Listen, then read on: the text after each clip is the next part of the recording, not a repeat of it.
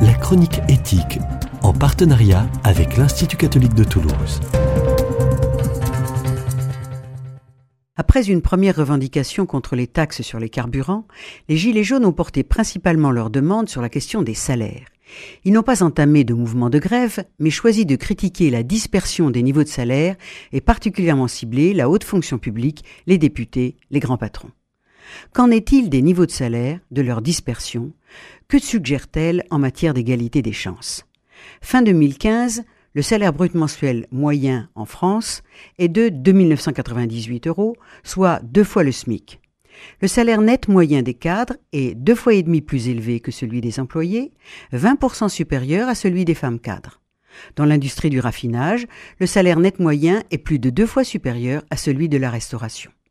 Le gouverneur de la Banque de France reçoit vingt-neuf mille deux cent trente-sept euros bruts par mois, le chef de l'État, treize mille huit cent quatre-vingt-quatre, nombreux de grands patrons, plus de cinquante mille.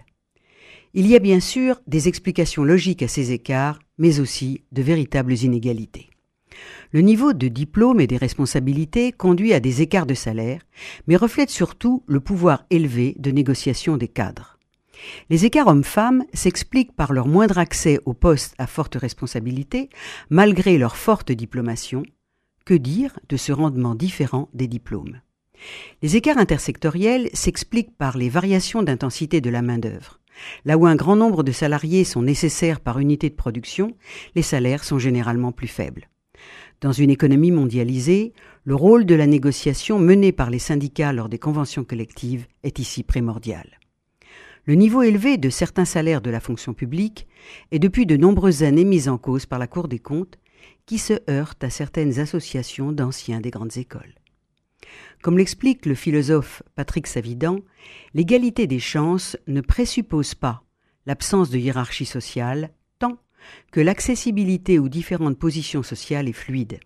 Si un fils d'ouvrier peut prétendre à la position de médecin, l'écart de salaire entre le médecin et l'ouvrier est accepté. Aujourd'hui, les étudiants en médecine fils d'ouvriers représentent dix pour cent des promotions et ils ont deux fois et demi moins de chances d'être reçus au concours de fin d'année.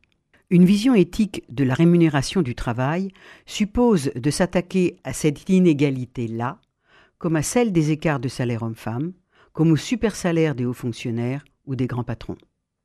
La pérennité de ces inégalités affecte le système de solidarité, compromet la démocratie, car elles mettent à mal la confiance envers les syndicats, les hommes politiques et les institutions.